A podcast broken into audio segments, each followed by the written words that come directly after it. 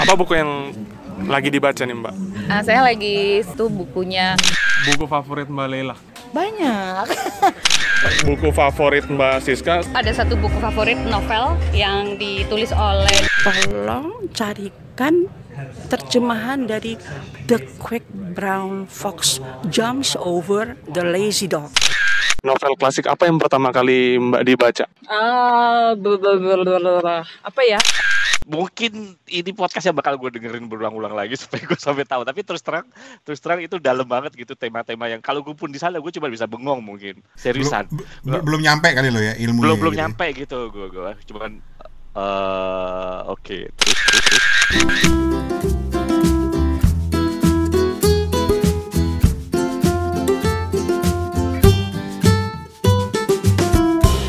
Hey guys, apa kabar? Ketemu lagi di Kepo Buku. Kali ini episode yang ke-15 bareng gua Rane Hafid dari Bangkok, Thailand. Assalamualaikum Kap. Sawadee Kap. Dan juga pastinya, bukan cuma gua kalau Kepo Buku. Kepo Buku tuh kita bertiga. Ada dua jagoan lain yang selalu setia di Kepo Buku. Siapa lagi kalau bukan Her Toto Eko alias Toto di Singapura atau di Bangkok ya. Dia suka bolak-balik sih Singapura Bangkok gitu. Belagu aja nggak pernah mau ketemu gua kalau ke Bangkok curhat. sorry sorry, ada Toto, Toto di Bangkok atau di Singapura gitu ya. Terus juga pastinya pastinya ada jagoannya Kesatria Buku Ambon namanya Steven Sitongan di Ambon sana. Nah ngomong-ngomong Steven, episode kali ini cuy adalah oleh-oleh Steven yang dua minggu lalu, sekitar dua minggu lalu lah, eh, jalan-jalan ke Bali bukan untuk jalan-jalan aja gitu ya, tapi juga untuk hadir di sebuah perhelatan penulis dan pembaca buku yang konon kabarnya salah satu yang paling terkenal di Asia, yaitu Ubud Writers and Readers Festival 2018. Cak, keren. Dan Steven ini memang benar-benar pecinta buku hardcore dah. Sampai bela-belain nyamperin ke Ubud bahkan juga sempat ke festival penulis dan pembaca di Singapura juga kalau nggak salah gitu ya benar-benar hardcore emang nah uh, Steven ini bakal cerita pengalamannya uh, datang ke salah satu ajang penulis paling bergengsi ini dan juga kita bakal dengerin dia ngobrol dengan beberapa orang keren dari dunia tulis menulis Wah, keren banget ah. Ada Saras Dewi. Ah, lu kenal nggak Saras Dewi? Taunya pasti lagunya doang. Yang Lembayung Bali yang lain nggak tahu kan uh, terus ada Lela Hudori cuy Yoi, Steven ketemu sama Mbak Lela Hudori. Terus juga ada, nah ini nggak tahu nih, lu pernah dengar nggak namanya nih? Eyang Raharta Tiharja Subrata. Beliau ini adalah penerjemah komik Asterix ke bahasa Indonesia langsung dari bahasa Prancis. Keren nggak tuh? Keren banget. Uh, ngobrolnya juga asik, ntar dengerin. Terus ada juga obrolan dengan seorang editor kondang dari Gramedia. Terus juga udah ya, ada lagi nggak? Oh iya, walaupun sebentar banget, tapi Steven juga sempat ngobrol dengan Dewi Lestari. Waduh, gile. Tapi kelihatan banget Steven grogi di situ. Jangan diledekin ya. Ntar kita dengerin betapa groginya Steven berhadapan dengan Dewi Lestari. Tapi salut sama Steven, salut. Dan pokoknya nih ya, episode ke-15 ini adalah full oleh-oleh dari Steven gua sama, sama Toto cuma bisa bengong aja dengerin. Ini gile bener. Oh, gile. Waduh sama Dewi Lestari gile. Sama Lela Khudori gile. Cuma bisa begitu doang kita. Maklum kita nggak ke sana tapi ide keren tuh untuk sewaktu-waktu nanti kepo buku kita bikin live dari Ubud. Cakep nggak tuh? Ada yang mau ikutan nggak? Ah anyway um, yang pertama kita dengerin dulu uh, cerita Steven terutama kesan-kesan dia dari Ubud Writers and Readers Festival 2018. Mungkin yang pertama yang pengen gue tahu tuh, dia tuh ngapain sih nyampe nyamperin berbagai festival-festival membaca termasuk di Singapura dan juga di Bali ini? Kenapa? Kita akan dengerin ceritanya. Mari, mari, mari. Ayo ngobrol-ngobrol-ngobrol, ngobrol-ngobrol. Sini, sini, sini, ngobrol.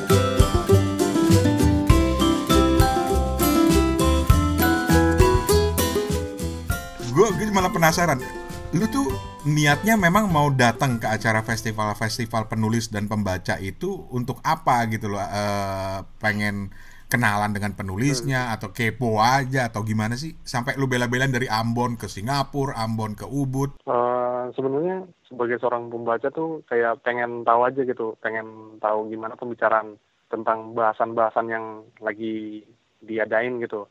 Hmm. Eh, kurang lebih kayak pengen tahu situasi terakhir lah, situasi mutakhir pemikiran para penulis, para tokoh-tokoh tersebut gitu, yang bagus-bagus.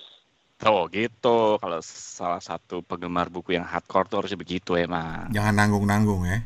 Jangan nanggung-nanggung. Mantap. Langsung Tapi- mantap. Eh, tapi Bang Rane sama Mas Toto kalau boleh dikasih eh, cerita apa yang ada di sini nih, maksudnya eh, kesan-kesannya gitu ya setelah Hmm, hmm. ikutin acaranya sebanyak sebanyak empat hari nih.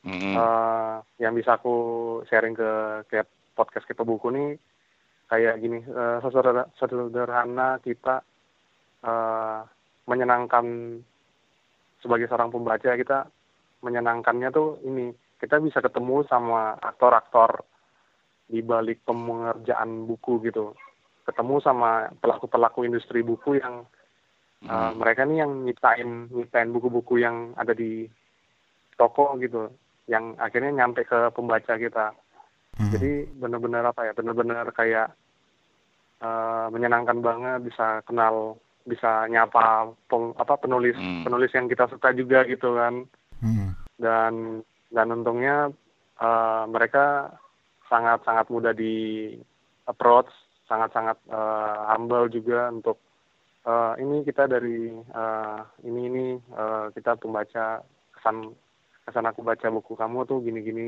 dan orangnya senang banget gitu happy cukup happy lah untuk ikut di sini Hmm.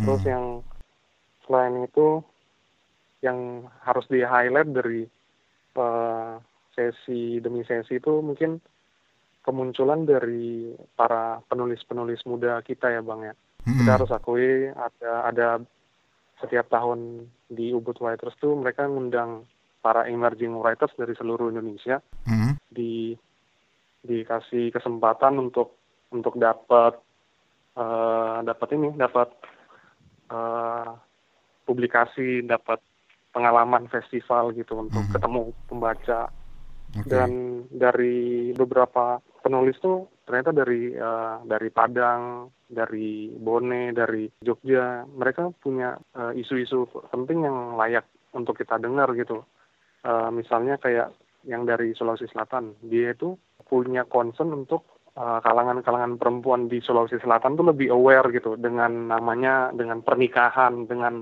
yang namanya uang panai Hmm. ketika di sana miris banget ketika eh, seorang remaja putri itu cuma menunggu untuk dinikahkan tuh what what life gitu ibaratnya ya Hmm. Nah itu yang di yang menjadi concern dia. Terus ada juga seorang penulis puisi yang benar-benar kocak gitu. Si Andre namanya, Andre Hmm. Setiawan. Eh, Mbak Lela ini ngomong kayak gini di belakang bukunya dia. Si Andre ini memiliki kemampuan untuk bertutur sekaligus diksi yang unik. Salah satu puisi yang aku suka tuh kayak gini. Aku bacain ya. Asik. Ini jarang-jarang nih Steven baca puisi nih. Eh, mungkin ini apa karena terpengaruh orang baca karya-karya gitu kan. Hmm. kalian lah di podcast. Eh, ini judulnya nih Sunat Rasul. Kau ingin sekali cepat tumbuh besar mencaruti patroli polisi dengan kata-kata kasar menghayal nama anak-anakmu kelak bersama seorang pacar padahal kau baru saja naik kelas 5 sekolah dasar. Kau ingin sekali kata mengaji kemudian balik menceramahi ustadz-ustadz di siaran radio sore hari. Kau hendak menyulut kembali api yang telah lama mati bersama tuanku Imam Bonjol di Perang Padri. Kau ingin sekali menghantam pintu dengan tinjumu, menenggak tuak di hadapan datuk-datuk Cima Taba itu, mengencingi kepala wali kota dan menyemai berak di atas meja kerjanya. Mulai hari ini, dosa tanggung sendiri-sendiri, ucap ayahmu sepulang dari rumah Pak Mantri. Kau sudah jadi lelaki. Di hari ketika burungmu dikuliti, dan keesokan harinya sudah pandai berdiri. itu kayak si Andre ini bisa bikin puisi yang yang emes gitu. Waktu ditanyain di sesi bersama Pak Sapardi itu kan, Hmm. dia dia bilangnya eh, dia bikin puisi itu sesederhana sesimpel dia tuh pengen merajut memori-memori kecilnya dia gitu ingatan-ingatan kecil yang dia dia alamin gitu Mhm. aku aku langsung berpikir wow ini eh, jadi penulis tuh se se ini sebegininya gitu ya Hmm. jadi memori itu salah satunya biar biar bisa lekang nggak kemakan waktu tuh lewat tulisan gitu ibaratnya gitu daripada capture di Instagram gitu kan kalau misalnya ada yang senang kayak gitu ini tulisan juga bisa gitu Nggak, ja- jangan nyindir Toto dong yang suka Instagraman. lah, mana ini si Toto? Tuh. Yang Halo, yang, halo, halo. Oh, ada, ada, ada, ada. Terus, terus, lanjut. terus yang di sesi hari kedua eh di masih di sesi pertama ketika penulis-penulis luarnya ini di sesi apa yang dikasih sama Indonesia apa yang Indonesia bisa dijadiin pelajaran buat kamu. Itu salah satu penulis dari Vietnam itu ngomong kayak gini dia admire banget sama karya Pak Pram. Ketika censorship ketika re- apa operasi dari rezim Orde Baru Pram nggak nggak berhenti untuk nggak berhenti untuk menulis nggak berhenti untuk eh, menyuarakan apa yang menjadi suara-suara di dalam hidupnya kan. Dalam hati oh iya ya aku atau mungkin kita juga semua mungkin sering kali beranggapan kayak oh itu itu laku hidup Pak Pram ya udah kayak gitu aja gitu. Tapi ketika ada orang yang notabene bukan orang Indonesia bisa menggali bisa mendapatkan sesuatu gitu tentang keberanian tentang eh, seorang penulis itu harus brave harus eh, harus apa ya jangan takut dengan censorship jangan takut dengan eh, menyuarakan kebenaran itu jadi kebuka gitu oh iya ya benar-benar kayak kayak eh, sesuatu kebenaran tuh harus di harus diungkapkan gitu entah Hmm. caranya Dan- lewat Dan lewat ini yang, apa pun gitu yang yang yang komentar ini seorang penulis Vietnam yang mau membaca Pram ya. iya benar Wow. Oke. Sebelum kita bahas juga kesan-kesan eh, Steven dengan wawancara penulis lainnya, Tok lu ada komentar nggak Tok? Mau nanya apa gitu atau mau nitip oleh-oleh dari Bali? gua gua denger apa yang dijelasin Steven gue cuma bisa bilang gila banget ya out out of reach buat gue yang kayak gitu Tar dulu, maksud lo out of reach gimana nih? Gue nggak sampai kepikiran sampai sebegitunya gitu. Menurut gue gue kadang-kadang mengatakan bahwa gue tuh udah gila buku udah suka baca buku tapi gue nggak nggak sampai kepikiran hal-hal yang tadi Steven jelasin gitu ya. Eh sampai sedetail itu sampai sedalam itu menurut gue gitu. Mhm. jadi mungkin ini podcast yang bakal gue dengerin berulang-ulang lagi supaya gue sampai tahu. Tapi terus terang, terus terang itu dalam banget gitu tema-tema yang kalau gue pun di sana gue cuma bisa bengong mungkin. Seriusan. Belum, belum, belum nyampe kali lo ya ilmunya. belum belum gitu ya. nyampe gitu gue gue cuman eh oke terus gitu mungkin ya Oke. Terus dalam banget buat gue Hmm. Tapi mungkin apa eh tapi Ran kalau gini gue jadi inget Ran. Mungkin bukan sesuatu yang apple to apple ya. Hmm, kalau gue jadi Iya. ngebayangin kalau di industri hiburan gitu ya kalau misalnya kita nonton Industri sinetron ah, misalnya gitu ya. Misalnya eh, kalau buku kan nggak selalu hiburan pendidikannya juga kental gitu. Tapi maksud gue mungkin gue bisa digebukin orang kalau disamain sama ini ya. Cuman gue cuma ngambil analogi. Kalau misalnya kita industri hiburan atau industri musik gitu kan ya. Kalau gue gitu ya karena gini kalau gue tipe-tipe orang yang menikmati hasil karya tanpa sus- eh, susah banget untuk attach untuk ngefans ke orangnya gitu. Ngefans Hmm. Eh, mudeng maksud gue ya, mudeng maksud gue. Jadi gue Ya, pernah nih ada di sebuah di toko buku di Singapura gitu, Hmm. eh, Kino Kinokuniya gitu ya. Terus dia kan sering tuh bikin ada jumpa penulis. Jumpa penulis gitu ya, mereka bahas. Iya, gue tuh sama temen gue sesi melengos aja gitu. Gue melengos aja gitu. Padahal gue gak usah sebut namanya. Itu pengarang yang terkenal yang bukunya gue juga suka gitu. Kebetulan dia lagi datang ke Singapura. Temen gue bilang, lu nggak lihat tuh kan? Emang siapa dia? Gue bilang gitu. Lah itu kan yang itu bukunya lu kemarin bilang ceritain ke gue. Bilang gitu. Oh dia gitu. itu sebenarnya cara belum bagus gue bisa balik lagi gitu minimal gue minta tanda tangan gitu ya itu gue Hmm. kagak gitu Hmm. jadi gue cuma ngebayangin ya bahwa gue itu penikmat penikmat karya yang gue nikmatin karyanya gitu mungkin dia kalau misalnya ngomong gue baca Nicholas Spark gitu kalau Nicholas Spark datang ke Singapura mungkin juga gue bodoh amat gitu maksud gue Hmm. maksud gue gue suka bukunya Hmm. gitu jadi tanpa harus gue harus kalau misalnya gue samakan dengan industri hibu- hiburan ya mungkin gue penikmat boy band misalnya kayak gitu ya. Hmm, hmm. Eh, tapi gue nggak harus teriak-teriak datang ke rumahnya Iqbal gitu misalnya kalau Iya, CJR zaman dulu. Gue gitu. Jadi mungkin ini yang membedakan tapi gue nggak tahu apakah ini analogi yang Tapi- sama apa enggak gitu. Terjajar gue digebukin ngomong kayak gitu. Menurut gue mungkin lu mengapresiasi buku orang dengan Hmm. membacanya dan menikmati. Itu bentuk apresiasi lo. Steven mungkin mengapresiasinya dengan membaca, tapi juga dia mendatangi eh, festival-festival, ketemu penulis-penulisnya Iya, gitu ya. Mungkin Sementara gitu ya. sementara gue, gue memang mungkin ada miripnya sama Toto dalam artian gue nggak terlalu oke lah, gue apresiasi dengan membacanya. Tapi dalam beberapa kasus, misalnya ada beberapa penulis tertentu yang kalau ketemu, gue mungkin bakal kayak eh, anak ABG Star ketemu bintang eh, film Korea terkenal, eh, idolanya gitu loh. Hmm, oke. Salah satunya misalnya, gue bakal gue bakal mungkin gagu kalau gue bisa ketemu berhadapan langsung dengan Leila Hudori dan Steven ketemu langsung, cuy. Iya, di hari hari kedua.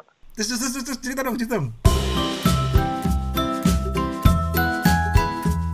Oke, sekarang kita langsung bongkar oleh-oleh Stephen lainnya dari Ubud Writers and Readers Festival 2018. Nah, ini menarik banget. Jadi, uh, Stephen itu sempat ketemu dengan beberapa penulis, penerjemah, editor buku, dan lain sebagainya gitu ya. Dan selain ngobrol macam-macam hal dengan mereka, tentu kita juga masukin pertanyaan standar podcast Kepo Buku. Ada yang tahu? Yoi, pertanyaan standar kita adalah, Cuy, lu lagi baca buku apa? Dan dijawab cuy, dijawab. Walaupun ya nanyanya nggak juga gitu. Lu bayangin masa lu nanya sama Lela Hudori, eh cuy lagi baca buku apa? Dikeplak lu sama Lela. Tapi intinya begitu. Jadi kita akan lihat mereka lagi baca buku apa. Terus ada beberapa pertanyaan-pertanyaan menarik yang diajukan Steven. Misalnya ke Lela Hudori dia nanya soal eh, episode yang ada kaitannya dengan salah satu episode kepo buku yang waktu itu kita bilang kalau presiden itu kita mau rekomendasiin buku apa ya dan Steven tergoda untuk nanya itu. Terus juga ada obrolan dengan Eyang Tati nanti tentang kehidupannya, tentang eh, pengalaman dia menerjemahkan buku Asterix dan lain sebagainya. Kita dengerin selengkapnya.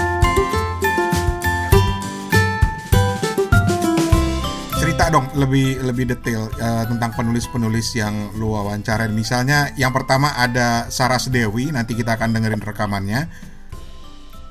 Gue mau tanya Toto dulu, lu kenal Saras Dewi nggak Tok? gue kenal sebagai penyanyi Itu dia. Iya, lembayung bayi eh lembayung bayi Lembayung Lembayung Bali. Gue liat video klipnya langsung kepincut banget gitu loh. Mukanya itu Bali banget gitu loh. Tapi nggak banyak yang tahu kalau Saras Dewi ini bisa dibilang seorang intelektual muda. Dia kalau nggak salah eh, di filsafat UI itu dia ke ketua jurusan atau ketua departemen gitu. Tapi terus lu eh, Steven lu cerita dong. Eh, lu nanyain apa, terus kesan lu terhadap Saras Dewi itu gimana gitu. Terus salam gue disampaikan nggak? Oh, eh, waktu ketemunya tuh udah udah udah nggak nggak nggak papasan lagi sih waktu Hmm, kemarin hmm, itu. Tapi waktu selesai dari eh, sesi Yang tentang HAM.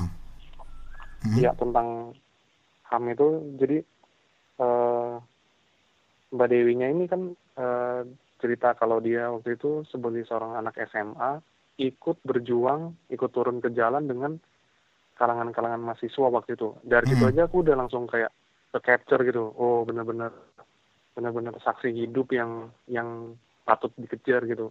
Terus Hmm. aku akhirnya nanyain hal itu yang pertama biar ngerti gimana eh, kesannya Dewi setelah 20 tahun ini apa gitu setelah dia ngelakuin hal itu apa itu yang nanti ada di wawancaranya itu Uh, Mbak uh, saya terkesima ketika Mbak Yas bilang uh, 20 tahun yang lalu Mbak Yas ikut dalam pergerakan mahasiswa. Apakah hal itu masih membekas hingga saat ini?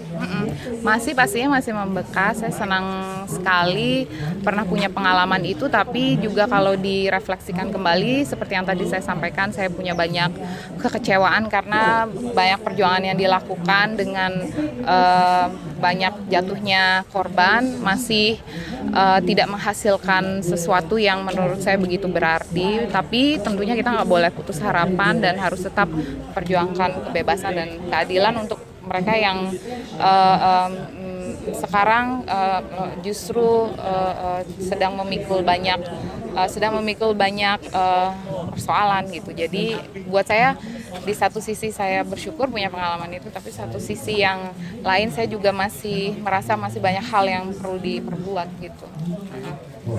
Terima kasih atas respon yang wow. Apa buku yang lagi dibaca nih Mbak? Uh, saya lagi sebenarnya saya udah pernah baca tapi sering saya baca-baca terus itu bukunya Cosmos bukunya uh, Carl Sagan itu saya baca berkali-kali ya. Udah baca kontak? udah udah baca. Uh, bagus? Bagus bagus banget soalnya kan saya selalu mimpi kalau saya baca uh, kontak ataupun nonton kontak saya ngebayangin gimana rasanya jadi Jodie Fosternya. Oke. Okay. Uh, apa pelajaran yang paling menarik yang didapatkan dari membaca buku akhir-akhir ini? Apa? Um, saya lebih spesifikin aja apa yang paling menarik dari baca buku khususnya baca buku yang terkait sains yang menurut saya di orang-orang Indonesia itu berjarak banget sama buku-buku sains. Uh, yang menurut saya justru uh, kita harus lebih banyak lebih banyak memperdalam pengetahuan kita tentang sains karena kita kekurangan banget. gitu dan um, ya kalau kita baca kosmos itu kan sains tapi disajikan dengan cara yang populer ya. Jadi menurut saya juga perlu juga ada penulis-penulis yang bisa menerjemahkan fakta-fakta saintifik jadi sesuatu yang populer gitu buat masyarakat gitu. Yang lebih mudah dicerna. Yang lebih mudah dicerna, betul. Terima kasih banyak atas ya, waktunya. Senang banget bisa join di podcast ini. Oke, okay, thank you. Terima kasih. Sehat selalu. Ya. Yang menarik juga Steven ada wawancara tunggu uh, siapa tadi yang kedua Steven yang lu wawancara? Uh, Lela ya. Hudori, ya? kenapa Lela Hudorinya gue lupa? Iya, Lela. Uh, hmm. Ketika ketika uh, datengin Mbak Lela, Mbak Lela juga uh, dengan senang hati ini bisa masuk ke minta rekaman suaranya beliau. Dia mau diajak ngobrol gitu? Mau, mau, iya. Bilang dari ke buku gak lo? Iya, aku ini kok, Wee. bilangin kok dari namanya. Apa sih buku favorit Mbak Lela? Banyak, banyak. Top 3, top 2? Banyak. all, all, all, not, not one, but most of J.D. Salinger's work, most of Alice Munro's work. So I, I can't just say one, you know. And most of ini kalau yang barat. Ke kalau Indonesia ya Umar Kayam. Sebagi Umar Kayam dan sebagian Pram ya, sebagian lah ya nggak semua uh, ya udah itu udah banyak tuh kan. Uh -uh. Tapi uh, at the moment saya sekarang lagi senang Alice Munro sama uh, Alice Munro. Uh, Orhan Pamuk sebenarnya saya favorit. Cuman lately dia mulai ke barat baratan bukan? No no no no I don't mind about ke barat dia mulai repetition gitu loh. Repetition mulai mulai buat love towards Rain. Juga mulai repetisi dia tapi saya juga suka sama My Name is Red kalau Mbak Lele ditanya apa sih ada satu buku yang Mbak Lele mau rekomendasikan untuk calon presiden atau presiden untuk baca apa itu I think dia mesti membaca saya nggak mau sebut satu judul oke okay. saya mau menyebut yang paling gampang untuk orang-orang yang sibuk sebaiknya mereka paling mudah adalah membaca para pemenang-pemenang aja. Jadi yang umum seperti saya, there's so many books Amerika, Inggris, Australia, yeah, because I could only speak English, I don't speak. What I do when I want to choose books from uh, foreign books, what I do is I would buy the winners, the, the easiest thing, winners of Booker Prize. Booker Prize okay or uh, books by the Nobel Prize winner gitu itu dulu because I want to know why why they won and I want to know how good or they don't necessarily uh, cater my taste but sometimes you know I I need to know gitu ya. Nah, jadi ya untuk untuk siapa pun nggak hanya untuk presiden baca aja para pemenang Katulistiwa Award kayak baca pemenang Nobel Prize karena menurut saya buku apa pun itu untuk memperluas Wawasan. wawasan. And once kalau wawasannya udah luas then we can start talking about human rights we start talking about you know gitu loh nggak harus necessarily presiden itu nggak harus he doesn't necessarily have to read a book that talks about human rights no just read anything and when you read literature pasti dengan sendirinya itu wawasannya luas karena kan semua sastra itu tentang kemanusiaan it's about humanity right Oke, sukses buat Ya, nama Kualam. makasih. Sehat selalu, ya, Mbak. makasih Itu dengan Lela Hudori. Eh, terus lu wawancara juga dengan seorang editor di Gramedia ya. Iya.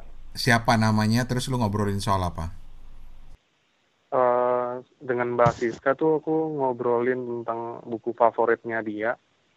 Jadi waktu kemarin kan Bang Rane minta eh, coba tanyain buku-buku favorit yang eh, di kita ajakin ngomong kan. Jadi salah satu yang aku tanyain buku favorit terus eh, dari Mbak Siska sendiri eh, selain ngomongin itu melihat eh, gimana sih eh, pattern bukunya Gramedia Pustaka di 2019 Eh, aku juga bilang eh, sebagai pembaca benar-benar nungguin gitu apa aja yang jadi jadi produk-produk unggulannya mereka.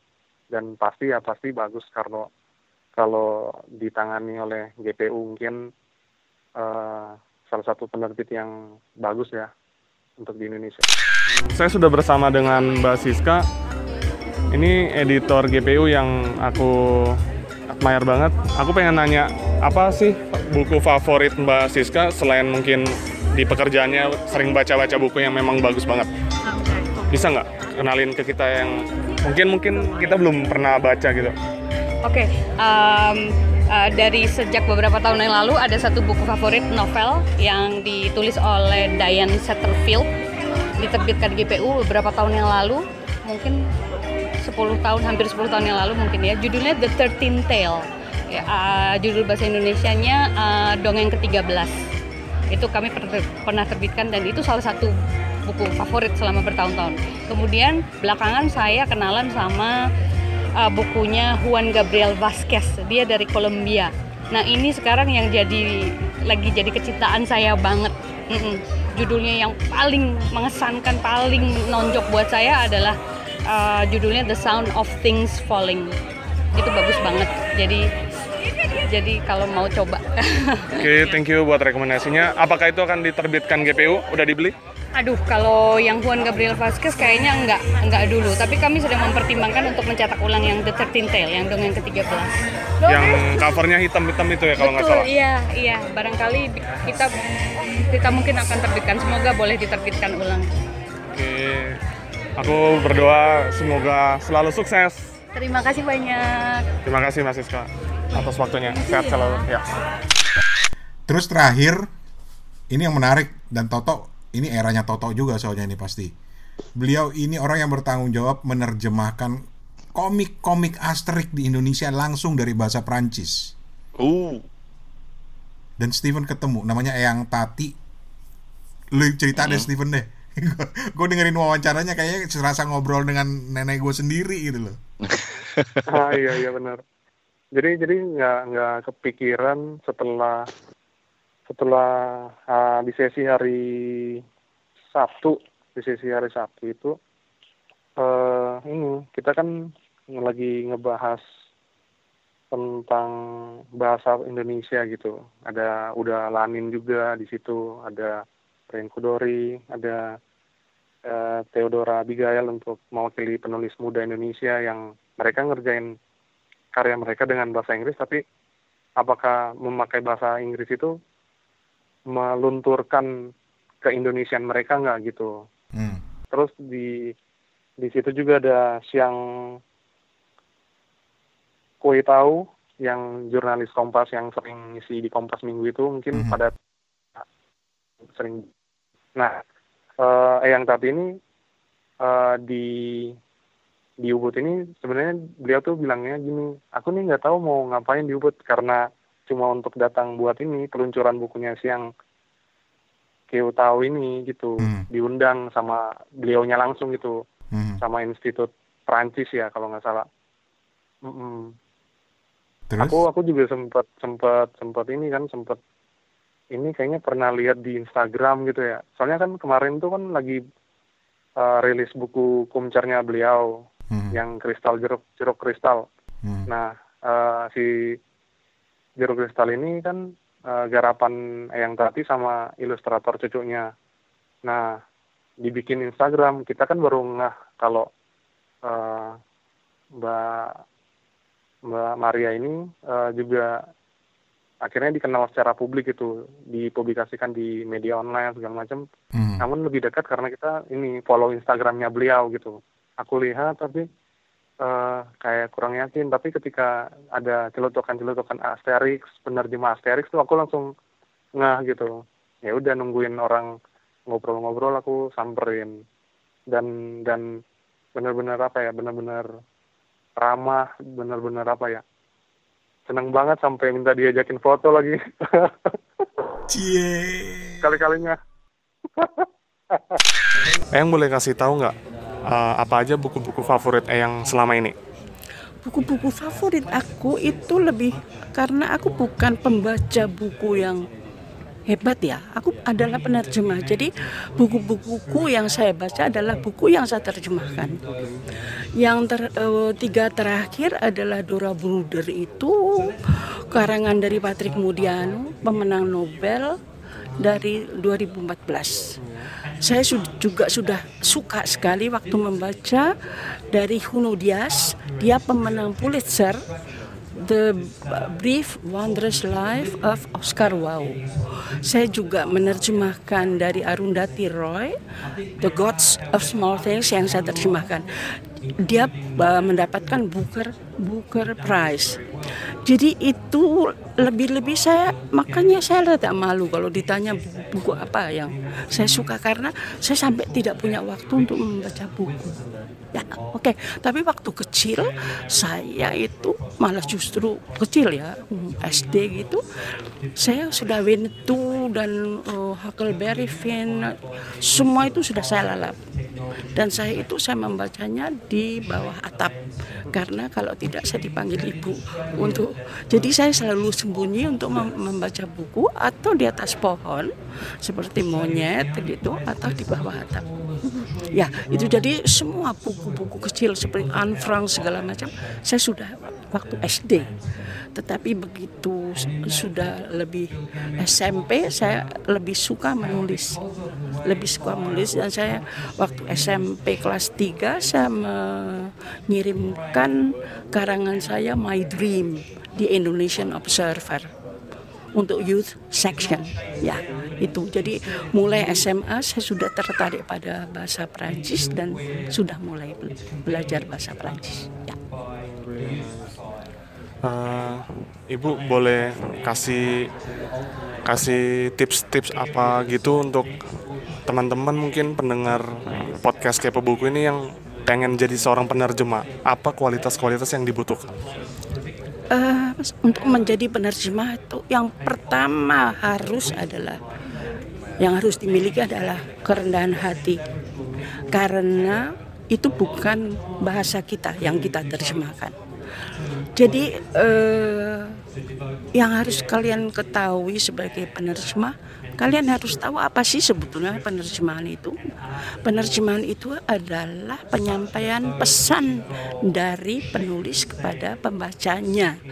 Jadi nanti hasil dari penerjemahan kita yang kita buat itu hasilnya harus sama seperti yang diterima oleh penerima cerita penerima dari bahasa aslinya jangan menyimpang makanya ada satu pesan untuk kalian tolong carikan terjemahan dari satu kalimat yang sangat populer the quick brown fox jumps over the lazy dog.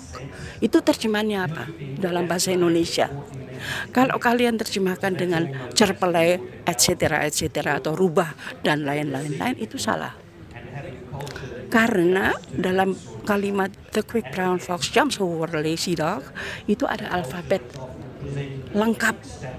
Makanya saya mencari terjemahan dalam tanda petik dari kalimat itu yang berisi alfabet penuh bumper taksi Kori Akinu dihajar Volkswagen Faris. Itu terjemahan. Itu adalah pesan dari pengarang kalimat The Quick Brown Fox Jumps Over Lizzie.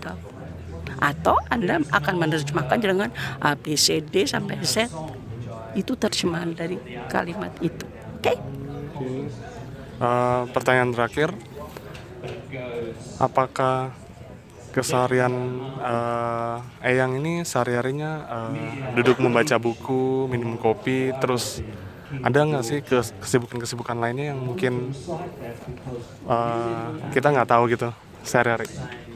Uh, keseharian saya, saya saya beruntung sekali punya cucu yang ilustrator karena saya membuat buku yang curug, curug kristal itu kebetulan adalah kolaborasi saya yang pertama dengan dia sebagai ilustrator.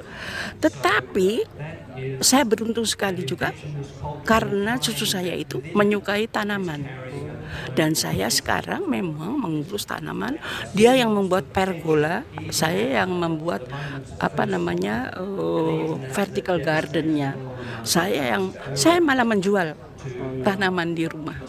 Untuk kesuburan karena cucu cucu saya karena saya hidup dengan dia dia yang mengatakan Mbak Putri jangan jadi anak jangan jadi nenek rumpi ya. Jadi harus ada kegiatan. Makanya saya selalu mencari kesibukan karena bukan untuk ya saya suka suka dapat uangnya.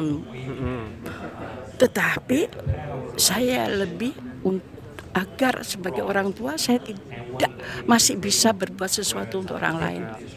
Itu. Ya. Uh, terima kasih banyak untuk insight-insightnya Mbak uh, Eyang Putri. Sehat selalu. Makasih sekali ber berusaha sehat aku. Ya, makasih Steven. Ya, yeah, thank you.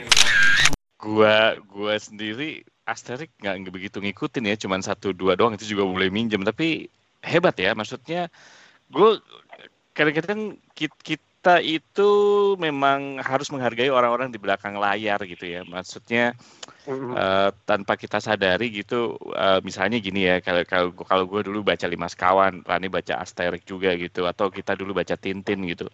Siapa di belakang itu yang melakukan penerjemahan dan nggak sekedar penerjemahan ya, kadang-kadang ada menerjemahkan supaya membawa membawa auranya tetap lucu misalnya gitu mengadaptasinya ke dalam bahasa Indonesia nggak gampang loh bukan pekerjaan yang gampang gitu kan. Dan menurut gue orang-orang di belakang seperti itu yang gue salut banget itu bisa terapresiasi dengan adanya acara ini. Dan gue jujur ya iri juga gitu sama Steven yang bisa ketemu gitu misalnya. Uh, ini dia nih ternyata penerjemah buku-buku Asterix gitu kan yang langsung dalam bahasa Perancisnya gitu yang yang di tahun segitu gitu ya uh, kalau kita ngomong itu luar biasa gitu yang uh, tahun segitu ya tahun-tahun 80-an kan ya uh, komik Asterix itu diterjemahkan dan dan dan dan itu epic banget kalau menurut gua sih tahun-tahun segitu. Tahun sekarang mungkin orang udah bisa banyak yang bisa bahasa Perancis, akses ke internet banyak, uh, iya. bikin komparasi terjemahan dari bahasa lain bisa gitu kan ya. Nah kalau sekarang kalau zaman dulu coba bayangin ya, ya mereka bukan bukan sebagai penerjemah doang tapi seniman tersendiri juga menurut gue dan itu layak diapresiasi. Gitu. Dan terakhir ini tuh sempat semenit ngerekam suaranya Mbak Dewi Lestari nanyain ini nanyain uh, pertanyaan klasik kepo buku. Cakep. Terus dia bilang apa? Yuval Harari yang terbaru. Oh yang 21 Yuval Harari. Sapiens Ah, yang 21 itu. Hmm.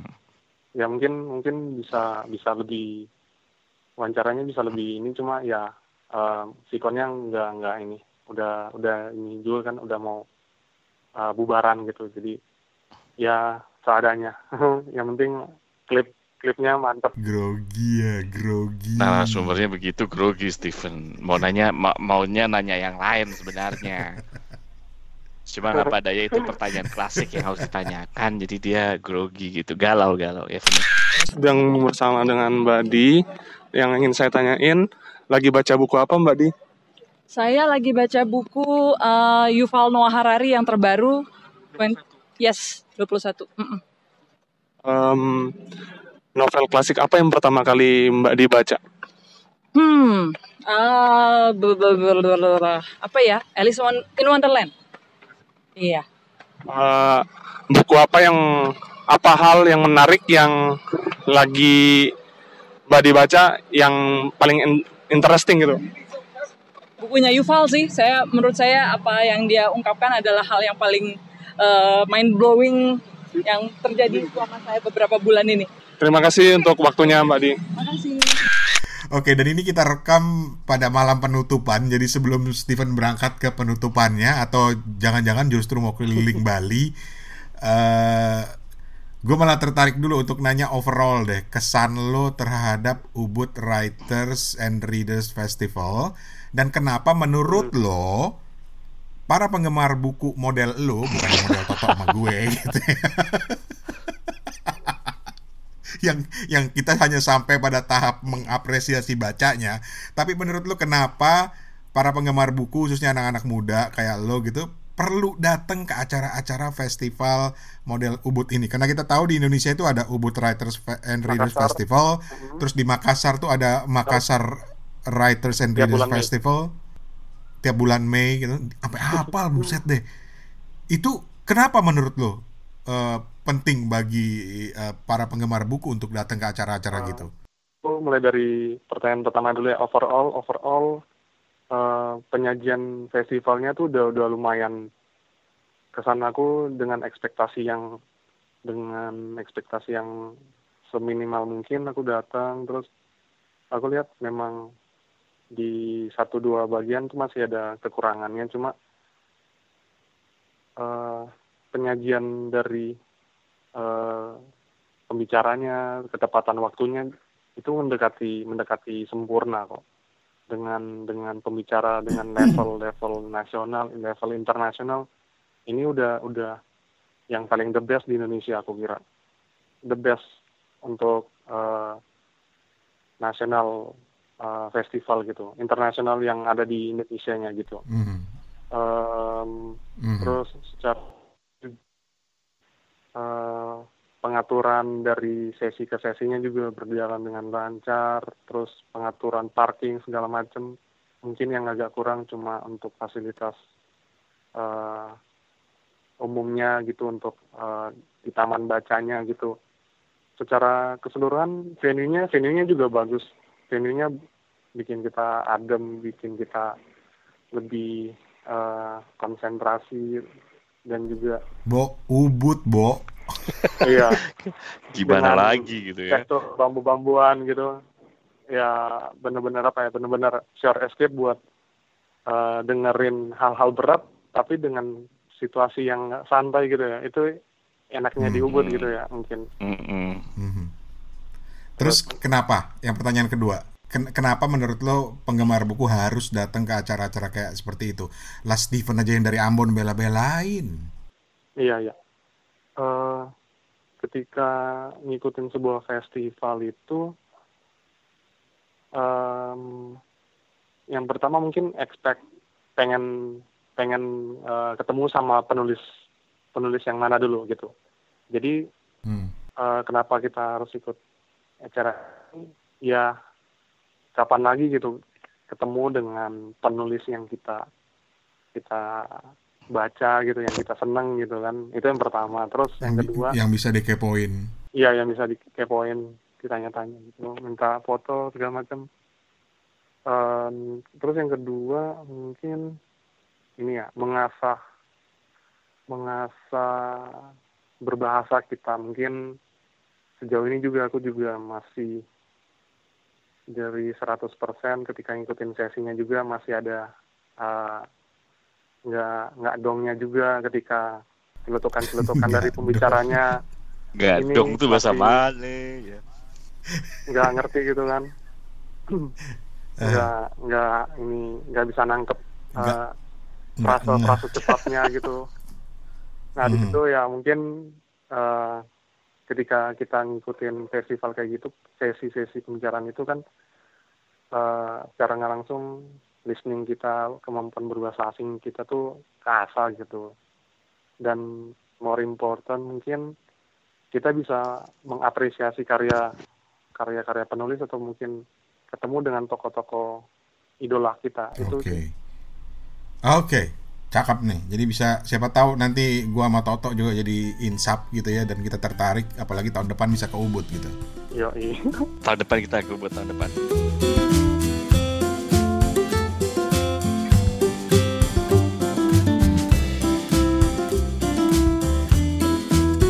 Dan akhirnya sampai di sini podcast Kepo Buku kali ini yang bener-bener full tamu orang-orang keren nih Steven emang sadis banget sampai nyamperin orang-orang ini langsung ke Ubud sono. Dan ya doain aja siapa tahu tahun depan kita juga bisa main ke sana dan bikin podcast live dari Ubud Writers Festival atau dari festival-festival pembaca dan penulis lainnya. Mungkin di Makassar juga ada di di mana lagi ya? Eh, di Singapura ada di Bangka atau Belitung gitu. Gue nggak ngerti deh. Pokoknya nanti siapa tahu suatu waktu nanti kita bisa rekaman bertiga dari ajang pembaca dan penulis atau festival-festival seperti ini siapa tahu diaminin aja saudara-saudara ya wes Eh, jangan lupa kita masih terus nunggu eh, buat lo yang mau share cerita-cerita tentang buku lo Simpel aja, ingat selalu pertanyaan standar dari Kepo Buku. Cuy, lu lagi baca buku apa? Kita cuma pengen tahu, kita selalu kepo pengen tahu lu lagi baca buku apa dan kenapa buku itu menarik. Eh, caranya simpel aja kalau mau ikutan kirim voice note atau rekaman suara ya harus pakai suara dong namanya juga podcast.